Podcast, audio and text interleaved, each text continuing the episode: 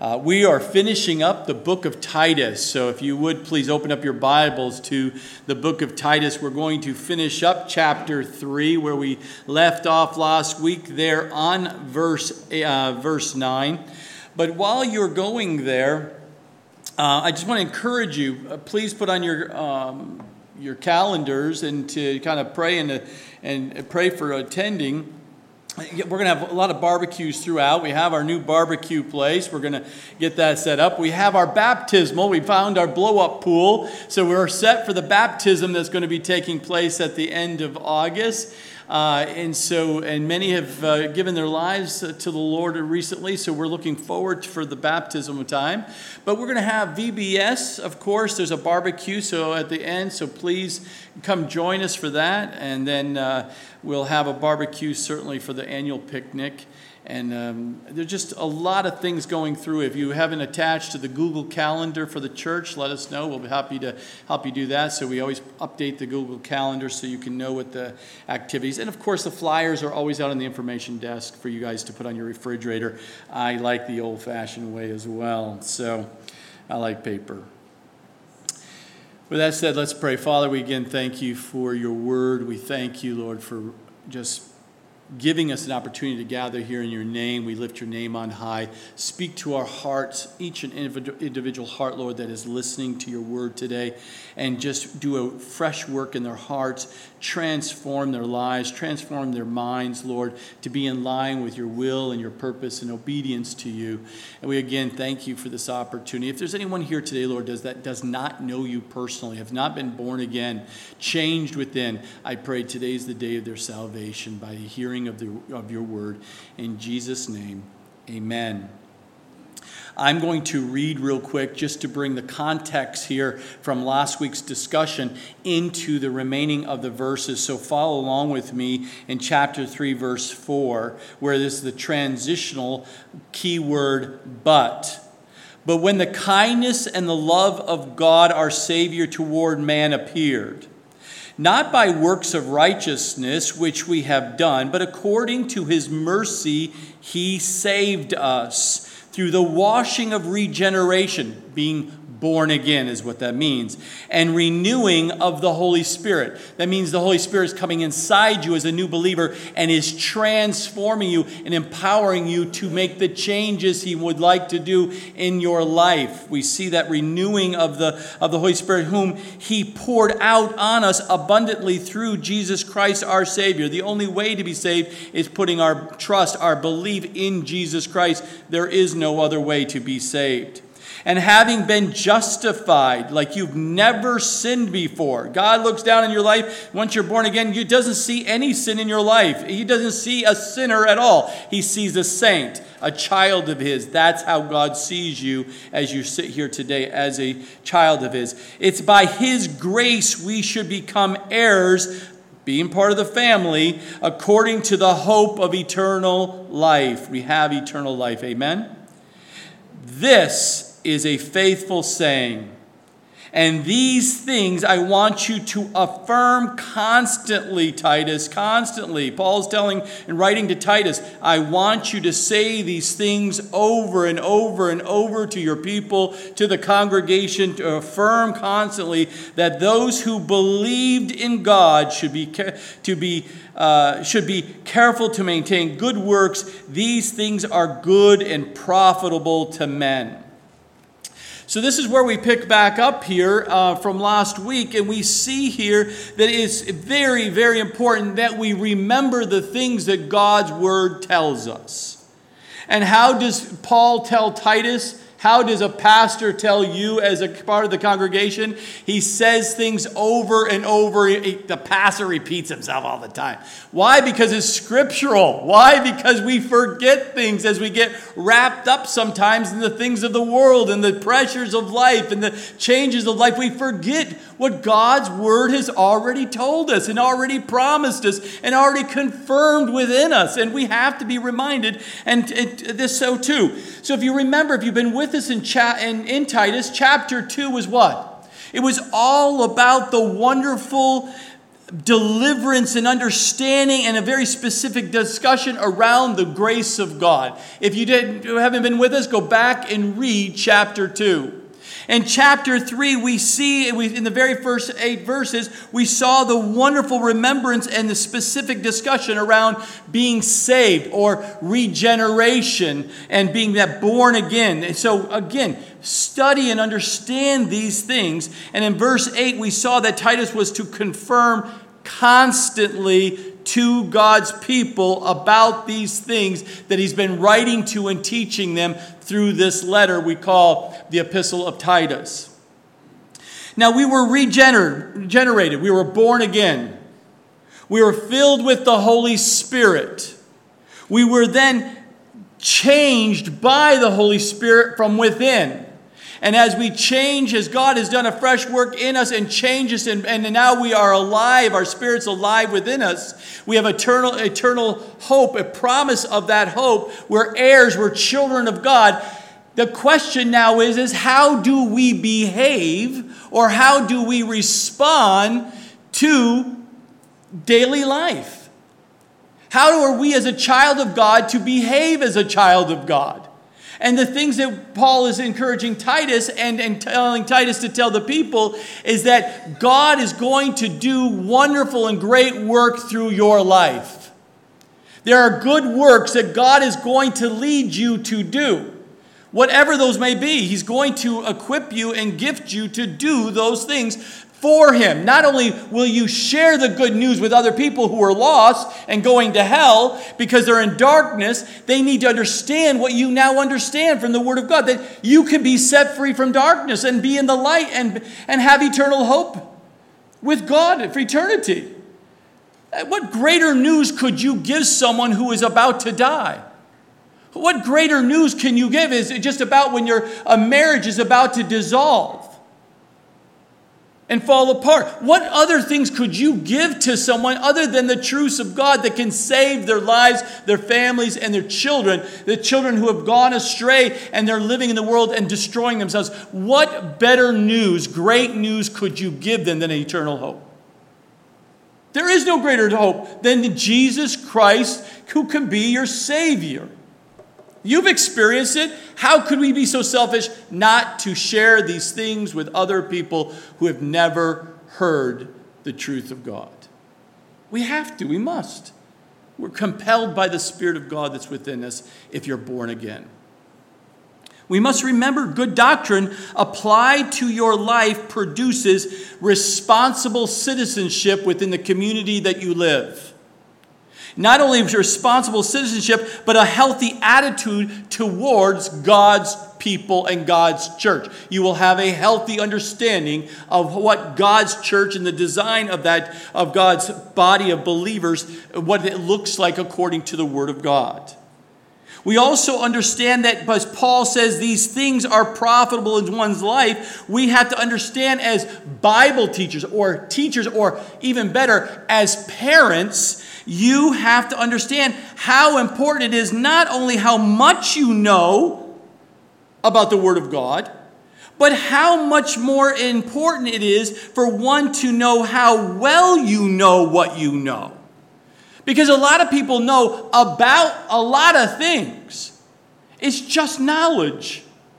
But applying the knowledge correctly is godly wisdom. And that is what we study the word over and over and, and meditate on it because we want just a, not to be vessels filled with a bunch of knowledge. It just puffs you up and become spiritually prideful. What we want to do is be able to understand the things of God and then allow God to rightly apply it in our lives so that it becomes these beautiful outpouring of the Spirit in your life that benefits others and lifts God's name on high. That's how it works. It's not about you. The more you think about yourself, the more miserable you become. But the more you think about God and about others, the more joyful you become. That is how God's designed it. So if you're miserable today, which none of you, of course, are here, but those just those are ones on, online. Stop thinking about yourself. You must, the scripture says, die of self. And that's when you give life. That's when you actually have life, is when you die of yourself and live for God and for others. Amen? As we finish the letter from Paul here to Titus, he's going to address church discipline at the very end of this letter. That's a kind of a heavy end of the letter because it was kind of positive all the way through. You can live, you're lived by grace, you can be saved, eternal life, this is all great. But Paul never leaves out also the other side of the coin when it comes to this Christianity thing. And that is, you're going to have to deal with difficult people who kind of creep themselves into the church body because they've gone astray on some thinking and some they've heaped up on some teachers that have taken them off on the away from the word of god. They become legalistic versus relying upon upon the grace of god. They could be actual wolves. They could be just people who are not saved but just have a veneer of christianity. They can sound like they're saved. They can almost look like they are saved whatever that looks like. And uh, but they have the lingo down. But literally they've got some really things as we will see paul keeps it real and says, You got to watch out for these people, Titus, because they will hurt the sheep. They'll take them out one by one, and, uh, and you have to protect them. And so we're going to deal with church discipline and dealing with these types of people. Proverbs 16:3 is such a, a wonderful verse that kind of hit me this week. I hope it does it for you as well. Commit your works to the Lord, and your thoughts will be established. I'm going to, I'm to be meditating on that, I, I know, for days and weeks to come. Because I find you've heard me say the word, sometimes you get into conversations and you realize the conversation was just between you and yourself. and you're got a little squirrely in your head of how you think. Or you might actually now start spewing that out to other people and you sound really squirrely on some of the things that you're thinking and doing. Well, I want to encourage you with this verse, Proverbs 16:3. Commit your works to the Lord, and your thoughts will be established. Established on what? The Lord and the truths of God. And they will, the squirreliness that you can be kind of sometimes going, anxiety is what we call it today. We call it all kinds of emotional terms today. But may you uh, let your anxiety and your depression and all these different things emotionally that you're dealing with because of the pressures of life, let me encourage you commit your works to the Lord and your thoughts be established. And watch the peace of God come over you. So we start here in verse 9. He's, Paul continues writing to Timothy and he says, but, again, another transitional word here, as you see in the scripture, but avoid foolish disputes, genealogies, contentions, and strivings about the law, for they are unprofitable and, uh, and useless. Paul makes it very clear these people who will come into the congregation and fellowship with you are going to have some possible difficult people coming in. They may not have been difficult, now they're becoming difficult, or maybe they were always difficult from the very beginning. It doesn't matter. If they start talking to the people and to you, Titus, that are foolish, how are they foolish? They're foolish because they're always wanting to dispute the truths of God. They're constantly wanting to dispute. These are things that which should not be taught, things that they were constantly wanting to dispute about that shouldn't be taught. It was warned back in chapter 1 verse 11 if you remember in Titus. If a person is being humble, if they're being genuine in their conversations, if they're being genuine and, and, and, and, and, and just loving and I pastor I really have a question. I really don't understand this. And I heard this, I just don't understand. If they're coming in a humble general genuine state, it is a blessing for a pastor to answer those questions and encourage them in the truths of God. But that's not what Paul is talking about here to Titus. These people come with a facade that they really need help or they really, you know, just, I just don't understand these things, but, and they, you're just waiting for the, the, the right hook to come along about what you just taught and how do they want to come against what you just said. These people, how are you to deal with those, Titus? Paul says it very clearly avoid them. The word in the Greek word avoid means to do about faced. You're literally looking at the person and he's telling them when they're sitting there and are about to do a right hook on you on something that they're wanting to get the, their truths across because this is what they heard. He says, You don't dispute with these people. You just literally do an about face. You avoid these people. It's unprofitable. It's useless to sit there and try to constantly try to dispute back. Don't do that. That is not what you do. You're going to deal this very, very simply, do about face. Bickering over certain issues is poisonous to the Christian life. It's poisonous to a congregation. And anyone who wants to bicker and wants to sit there and dispute within a congregation is poison to the body of Christ. And it cannot happen. It cannot happen. And as Paul teaches Titus, it teaches me as a pastor, it teaches you as a congregation and the congregation there in Crete, you must avoid these people. They're just harmful to the people. They think they're being helpful, but they're not. Titus must stay on track. That's what Paul's saying. Don't get distracted by these people, these people who like to dispute. They're just stay on track. Focus on the simple word of God and teach the people. That is what you're to do, Titus. Then we see some. Uh, the question is, is how do you where do you see this played out in the scriptures? I will take you to Matthew 22 verses 23 through 29. If you remember this, the Sadducees comes to Jesus, and the Sadducees, if you remember, do not believe in the resurrection. So here they come, these religious leaders, they come to Jesus and they said, um, You know, Jesus, I, I got a question. Teacher. Oh, and that's so nice. Teacher. Moses taught, again, the Old Testament taught, if a man dies and no children, and having no children, his brother shall marry his wife and raise up offspring for his brother. So here you are, you're married, and as a, and as a man, you die and you, you did not have children with that wife. Now the wife is, is now childless and, and fatherless, and in, in that society, that was a very bad place for her to be in that society. So, according to the law, according to Moses, the brother, another brother, if there was another brother, can marry his wife, give children to her to keep the lineage or the name going on behalf of his brother. Now, you know the story if you've read this there were seven brothers. So this woman had the brother, the brother dies, or the husband dies, so the next brother marries her. He dies before they have children. They go to the third, fourth, fifth, sixth, and the seventh. You would think there would be a question about this, wouldn't you not?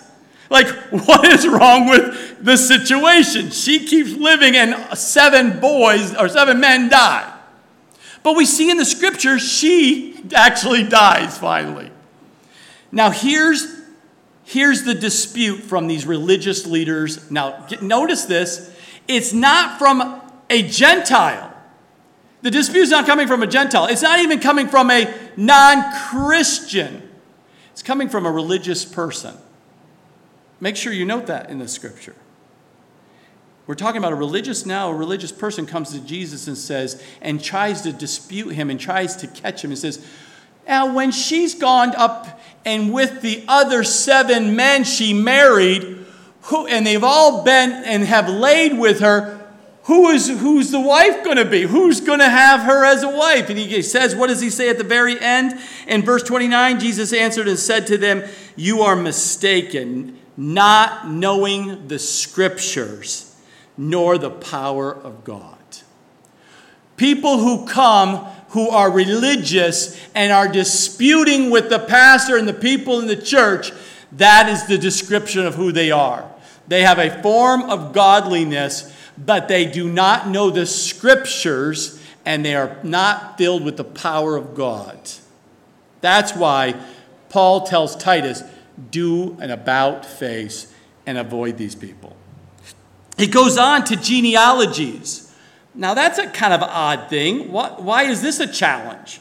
Well, if you understand, prideful people, especially spiritually prideful people, compare and look for positions and look for status even in the church body. They want to bring light to who they are. They like the attention or what they think they know or don't know.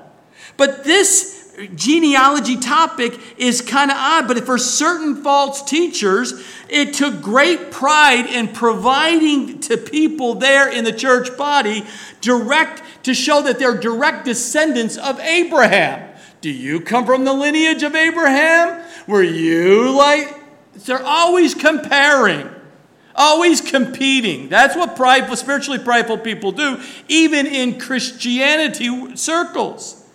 Yet God is not concerned with one's parents. He doesn't care who your parents are. He cares about your life and your relationship with Him. That's what matters. He is concerned about our salvation. He is Titus was a Gentile. So for Titus this genealogy thing is like, why is this a big deal? I'm a Gentile. We don't it's only the Jewish false teachers were the ones trying to wrap this in. Oh, Titus, how can you be pastor? Do you have a degree? Do, do, you come from the lineage of Abraham? Were you previously Jewish? How can you be a, a, God using you as a path? It all comes in all kinds of forms today. It may not be calling out Abraham's lineage. It may not be because you're Jewish or not Jewish. It's but it's the same spirit that is no Gouda. And he's supposed to avoid it. Titus is to preach the good news of Jesus Christ and don't get wrapped up or take off track from these people talking about genealogies. The, sec- the next one is contentions. Humble people, humbled Christians do not like heated dis- dis- discussions. Did you know that? If you've been changed and you're humble, you do not like heated discussions. You avoid those. But prideful, spiritually prideful people love contentions. They love to be, butt heads with you, to try to prove you wrong, just looking for every critical spirited moment to figure out what you just said and how you said it. Said, oh, he didn't say that in a proper, proper English way. You know, it's always something that they're find critical. If it's not the worship, it will be the word. If it's not the worship, it's not the word. It's the building is too high. If it's not the worship and the word and the building and the fellowship wasn't enough, they didn't have good coffee.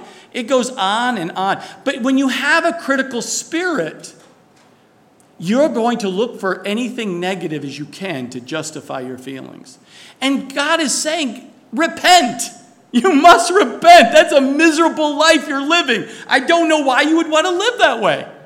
I've been there before I got saved. I've been there and watched it in the ministry over and over, and I watch people's lives are miserable. It's not joyful at all. So I want to encourage you.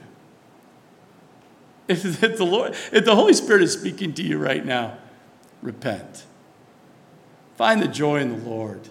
Focus on the Lord. Be about His good works that He wants to do in and through your life and blessing other people and, and let His name be lifted on high. Get rid of the critical spirit. It's not healthy, it's poison to the body. And the last one he mentions is striving striving about the law, the legalism. Why don't you do this? Why don't you do that? We don't do this. We don't do that. Why isn't it?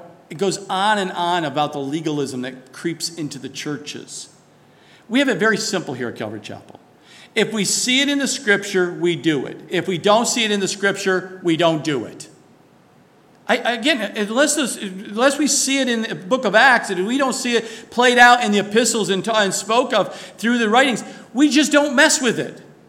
because we just, uh, I just want to be in the will of God. I don't want to have to pr- create some program and create things to somehow create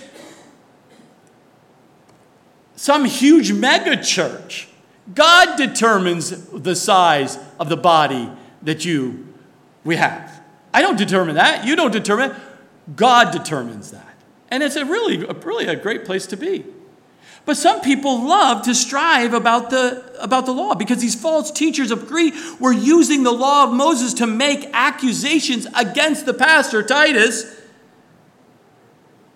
And fellow Christians, they're going against him because Paul tells Titus not to lose focus on arguing about the details of the Jewish law. Jesus came to fulfill the law.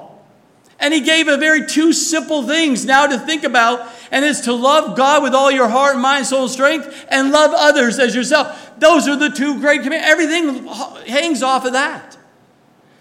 So, whatever you're about to say to someone, whatever you're about to do to someone, if it doesn't love, is not loving to God, and if it's not loving to others, don't touch it.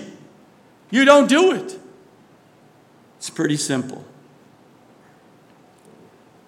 But Titus needed to stay on track. He is to focus on his ministry of the good news of Jesus Christ and to teach and promote sound doctrine of the, to the local churches. He needed to teach the Word of God and not get dis- distracted about these people want to talk about the law, the law. Paul understood this, did he not? Go back and read Philippians chapter 3, verses 1 through 8 today. He was, he was a, the poster child of living after the law. But notice, and I'll read just the last part of these, those verses.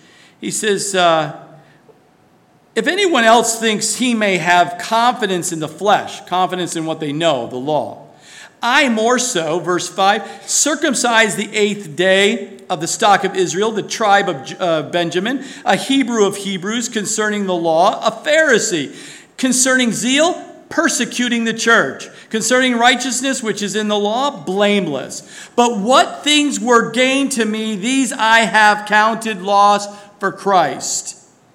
Yet indeed, I also count all things lost for the excellence of the knowledge of Christ Jesus, our, my Lord, for whom I have suffered the loss of all things and count them as what? Rubbish, that I may gain Christ. All of that university studying, all the top knowledge in applying, he did it to the T. He had it all checked off on his little Pharisaical checklist. But Paul says, all of that is rubbish, dung, compared to my relationship with Jesus Christ. That means all of my degrees and my little love me walls and all my accomplishments of all my through my strength and all of my schooling none of that means nothing compared to my knowledge and understanding and my savior Jesus Christ that's what it means not to be striving in the flesh. So, Paul's word to Titus concerning such people is not to dialogue with these people, but to avoid these people. Now, of course, we do not ask for difficult people within the church. Let me go find a church filled with difficult people. You can pick any church. Every, we're humans. Anywhere there's humans, there's going to be difficult people, right? We've all been difficult at some point in our lives, even as a Christian in a church. Some are just more difficult more often, and every day they come to church. Some are not. Some days are just bad days for you. But even with that, whatever there are people, wherever there are people, there's going to be problems. But Christian discipline and exhortation, rebuking or encouraging them to change, is never done with a mean spirit. So, as a, ch- as a pastor, if I have to deal with church discipline or exhort you or rebuke you in what you're doing, I am never going to do that. By the grace of God, I'm not going to do it with a mean spirit at all. Why? Because we learned early on in Titus what? That could be me if I'm not careful. It could be me that's screwing it up. It could be me that I'm a difficult person. So when I come to actually have to church discipline, I'm doing it with as much humility and meekness and gentleness to help you to change so that you're in line with the word of God, so that you're pleasing God in all things. Now, I wish that's where it was stopped. But Paul addresses to Titus the next level of difficult type person. In verse 10, he is not just to avoid this type of person, but he is to reject a divisive man or a divisive woman.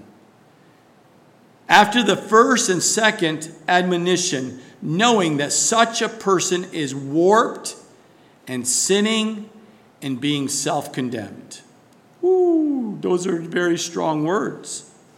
So it's not someone who wants to just dispute with you. It's not just someone who wants to try to prove that they are more knowledgeable than you or try to trick you and get you on a gotcha question, you know, because they did some special study and you just don't happen to know what that is. I mean, it's not that kind of a person. This person, uh, Paul is telling Titus, is, is someone who is actually what we refer to as a heretic.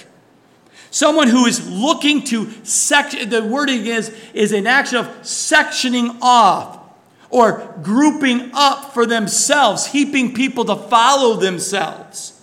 And some people say, oh, it's always just males. No, women do it quite often. Is that they will come in and they will be these, they will just find a way to say, How can I get my own following? How can I get people to come to me? How can people just follow and do what I am teaching them to do? These people, he says, you must reject. How are you to reject them? You're supposed to admonish them. Admonish means you're to look for opportunities to, to instruct them of what the Word of God says about what they're doing, or to reason with them or to warn them or counsel them, or you can encourage the change that this destructive behavior that you're doing within the church body is destructive and it's dividing the church. That you cannot do here. So, whatever you're teaching, you got to stop if you're going to stay. They might receive it. I didn't realize it, Pastor. I'm, I, I, I, repent. I'm I, sorry. I will stop that conversation. I thought it was, no, now I see what the Word of God says. I stop. But a couple of months later, all of a sudden you get word again that they're quietly trying to find like minded people in the congregation again to, to get the following again. And you hear it. And as a pastor, I'm telling you, I, it just it just grieves me because now I have to go and again admonish for a second time. I heard that is this true that you're now having your own little Bible study and you're teaching these false things? Like, let me, is that true? I mean, it, it goes against the Word of God. What, what, are, you, what are you doing? I, we have that conversation the first time? Well, you, you don't understand, Pastor. I, I, I I'm asking you, please, you cannot do that here in the congregation. Paul tells Titus if he has a third time that this person says they're going to change and they don't change, he's supposed to reject them.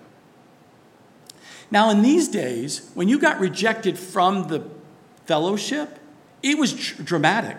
That was, that was detrimental because you didn't have a plethora of churches or temples you can just go to.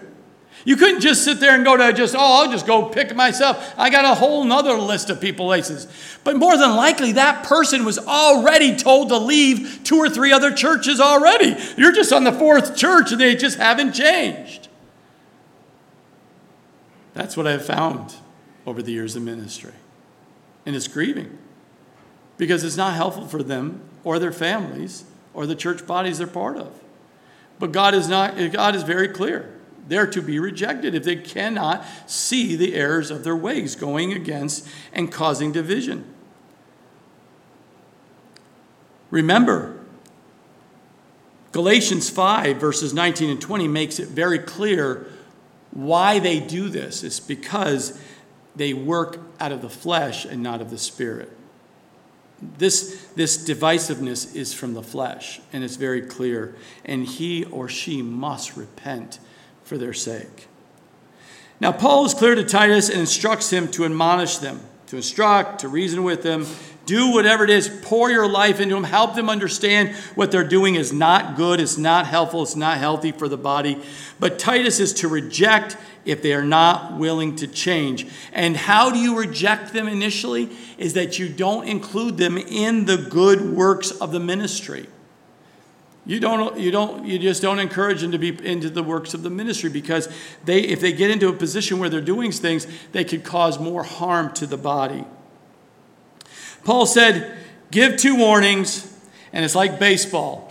Third strike, you're out.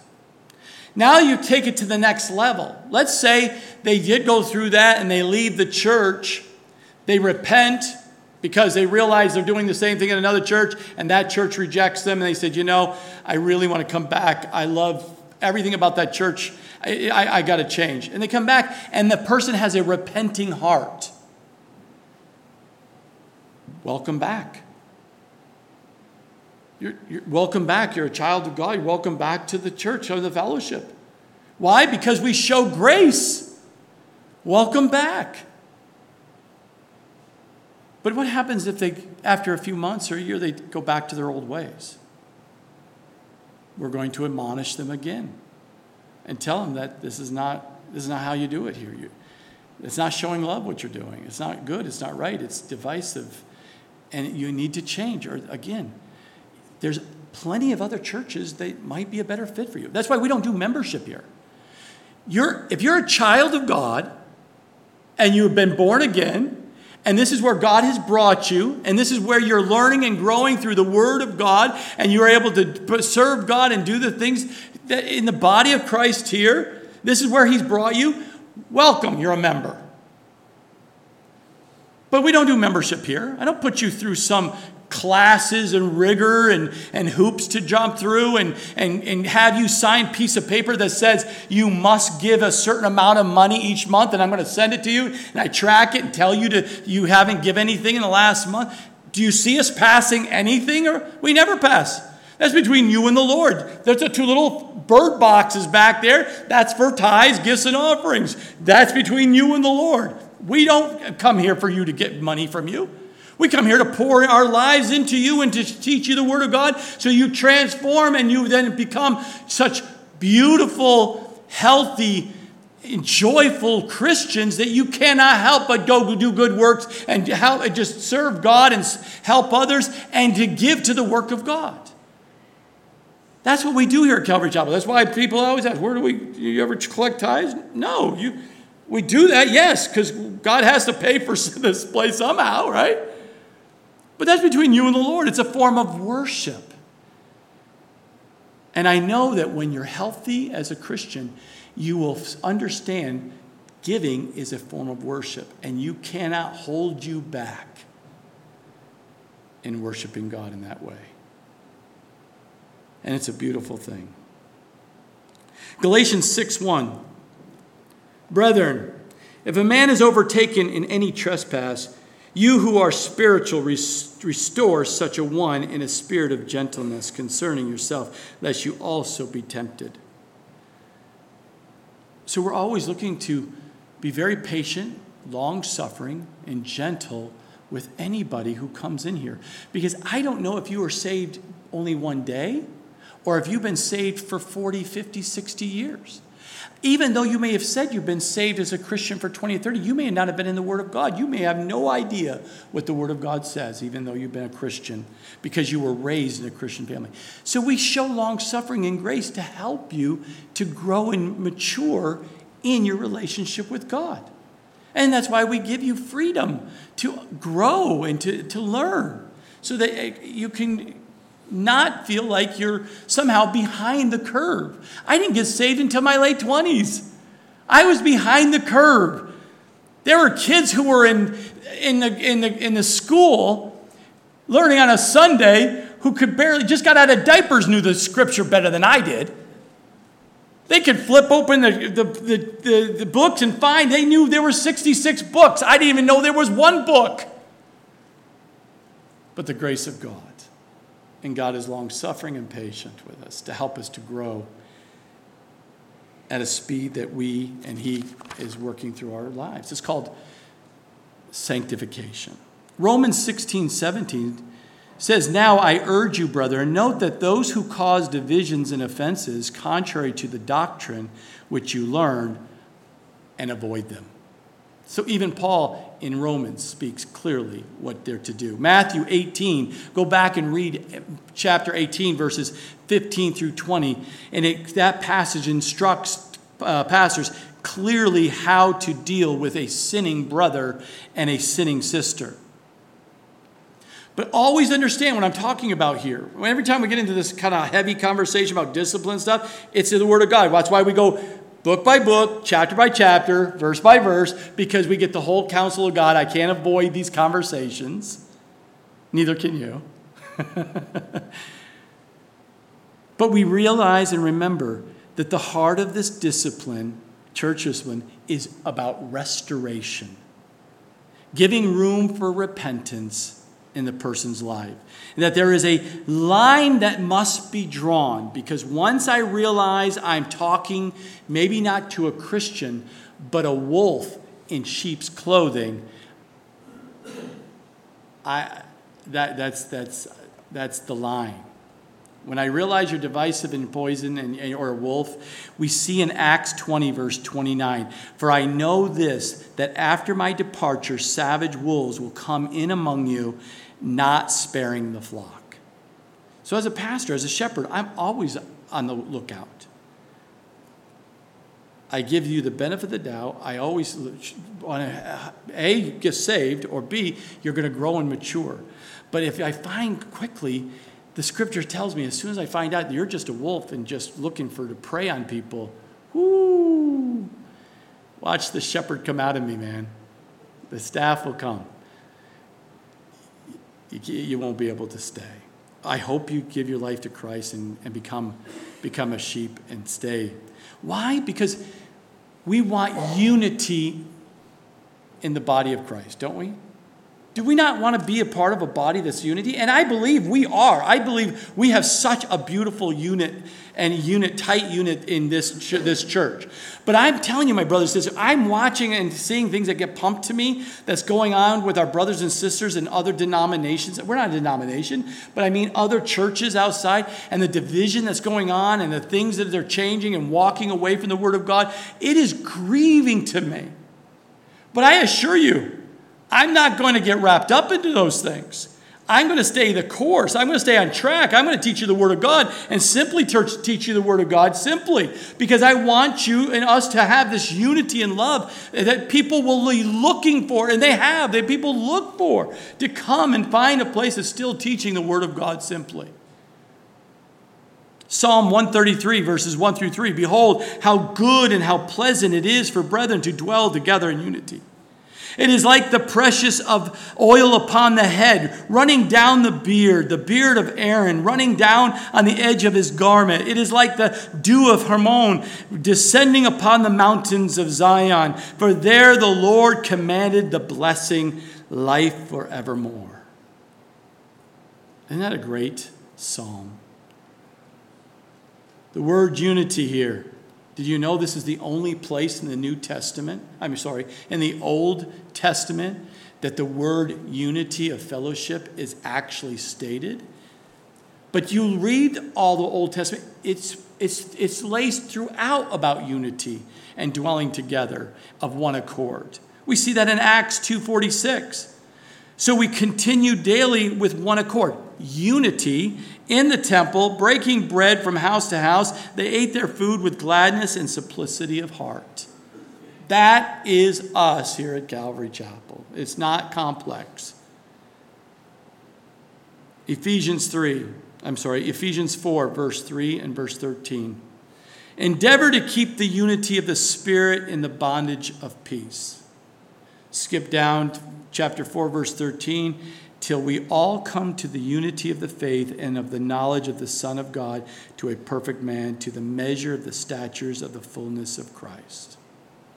Unity, my brothers and sisters. Why do we have church discipline? To keep unity, keep order. Keep it a safe place so when we come here, we can safely rest our souls and be ministered to like a hospital. You don't want to go to a hospital known for infections and diseases and poisons throughout the hospital. Would you go to that hospital? Hello? No, you would not. How many times have you asked, which hospital should I go because I have a problem? Don't go to that emergency room. And you'll hear all kinds of problems, don't you?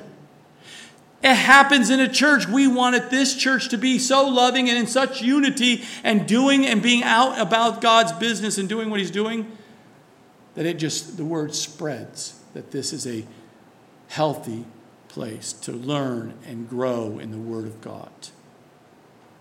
And then lastly, Paul gives Titus his final thoughts here in verses 12 through 15 about the people. He says, When I send Artemas, to you and Tychicus.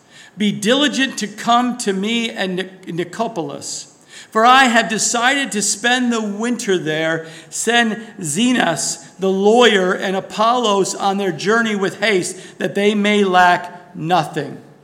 So he sits there, and we see that Paul pours out some personal vignette at the very end of his letter. He says, I'm over here. We're not sure where he is when he writes this letter, but we do know that he's on his way to Nicopolis because in Nicopolis, which is in the Greek islands there, right on that peninsula going into the Adriatic, the Adriatic uh, Sea, beautiful place for the winter. He's heading there because he's going to winterize there for a while because it's part of his journey around that, that Asia. But we know historically in the scriptures as we study 1st and 2nd Peter or 2nd Timothy, while he is in Nicopolis, they get, he gets found and gets arrested and he's brought to Rome and it is imprisoned for his last time. We just finished studying 1st and 2nd Timothy. But the intent here we see in Titus, he was hoping Titus was going to come and join him there. He was going to send um, Artemas or Tychicus, one of those guys, was going to go and replace him as the pastor there on the island of Crete so that he could be free to come and join uh, Paul there in Nicopolis. That didn't happen. We also know in 2 Timothy, uh, through the persecutions and some other issues, uh, Titus takes off and runs to uh, Dalmatia, which is modern day Yugoslavia area. He takes off and runs there. He doesn't come to Nicopolis quickly. I believe he probably ended up going to Nicopolis once he got that letter that Apollos brought to him, that the, the letter here from Titus. But when he got there, he found out Paul wasn't there. Why? Because he was arrested and went to he was in Rome, and we don't see where they the linkage took place. But you notice at the very end, he says, Send uh, Zenas, the lawyer. Why a lawyer? Well, because Paul was in and out of prison a lot. it's, good to have, it's good to have a lawyer uh, as a friend and a brother uh, next to you for that kind of reason. And it's also not just, I just bring to light here, you know, this guy is the only one in the scripture who's a lawyer, who's a brother. I'm just, I'm just making a note there, you know. Not to say there's not other lawyers who are brothers. I'm just saying in the scriptures there's only one. So there's not made probably many, as they say. That was a funny. I know it's getting warm, right? If you're a lawyer, if, some, if someone's here is a lawyer while listening, I love you. but Apollos, we know, brings the letter to, to Titus for him to understand what Paul was saying. But notice at the very end, make sure, Titus, that these guys have everything they need. They may lack nothing to do the work of the ministry. Make sure they don't get sent off and they don't have the resources, the food, the money, whatever it is for them to be able to be successful in doing what they're to do for God. So it's so important as a word of uh, as a word back to the whole conversation, right? That we as a church body provides for those in the ministry and those who are going out to do the work of God. That is done through God's people. That is how it works. And it's a beautiful thing when you see that exercise. And we have a tremendous testimony here at this church of God using brothers and sisters to do the work of the Lord. It is absolutely uh, breathtaking. Verse 14 and 15 remember, Titus, stay on track Stay on track. And he keeps, he kind of wraps it up here in verse 14. And let our people, those who are in Crete, the believers in Crete, there on the island of uh, Crete, also learn to maintain good works to meet the urgent needs that they may not be unfruitful. So he kind of, the theme of the letter he says, We want people so encouraged in and through the Word of God, growing and maturing in the Word of God, that they understand that by the grace of God, God wants to use their lives not only for their families and raising their children up and to be successful in that, to be going out and about reaching the lost and encouraging those in the faith. And I encourage the people not to be squished by the persecution that's coming against the church, not these, these divisive people, these, these this contentious type people, these critically spirited people in the church. Don't let that stop people from be, the joy of God and going out and doing the work of God. Titus encouraged them to do these good works. These good works means go and have them get uh, good trades. Make sure they're out it's, for able to provide for them in the ministry. Have them go get trades. Be in around the community. Be lights out there. Do the work out in the community for God. And to be doing those for in God's name. Do it for his pleasure, for his purpose. These are good things because there's going to be urgent needs that are going to pop up and I want God's people to be used for God's people or a community in these urgent needs. And that's a beautiful thing, is it not? That you are just being guided by God and equipped by God and provided the resources by God that you can help others in urgent needs. It's a beautiful thing to be there that God can use you that way because we don't want you unfruitful. What does that mean? It means this very simplicity. You can be a born again believer and come on Sundays once in a while and just sit there week after week, but there's no fruit that's bared from your life. Paul says, we don't want the people to be unfruitful. We want the love to grow from their lives, but we want them also to do good works for God. We don't get saved by good works, but once you're saved, you can't help as a child of God to be obedient to your heavenly Father that says, Go do that good work for me. And watch the fruitfulness that will come the joy, the peace. Yes, there might be prosperity that comes from serving our God. But I guarantee you, you will be blessed. That's why he says at the very end here all who are with me greet you. Greet those who love us in the faith. Grace be with you all. Amen. The closing benediction, or another way of saying it, the closing blessing upon the people from this letter is harmonized with the very beginning of this letter that Paul started writing. It's all about God's grace, unmerited favor upon you and me, that He would save a wretch like me to be able to worship a God like Him and to serve Him and others as He leads. I don't deserve it. You don't deserve it. It's only by the grace of God. And the fruitfulness that comes in our lives is because of His doing in and through our lives. We are saved by grace. We are taught to deny ungodly things by grace. We are looking forward to the coming of our great and mighty God by grace. Let us begin and end our walk here by grace. And how do we do that, my brothers and sisters? How do we do that? Stay on track. Jesus is going this way. Let us follow him. Amen.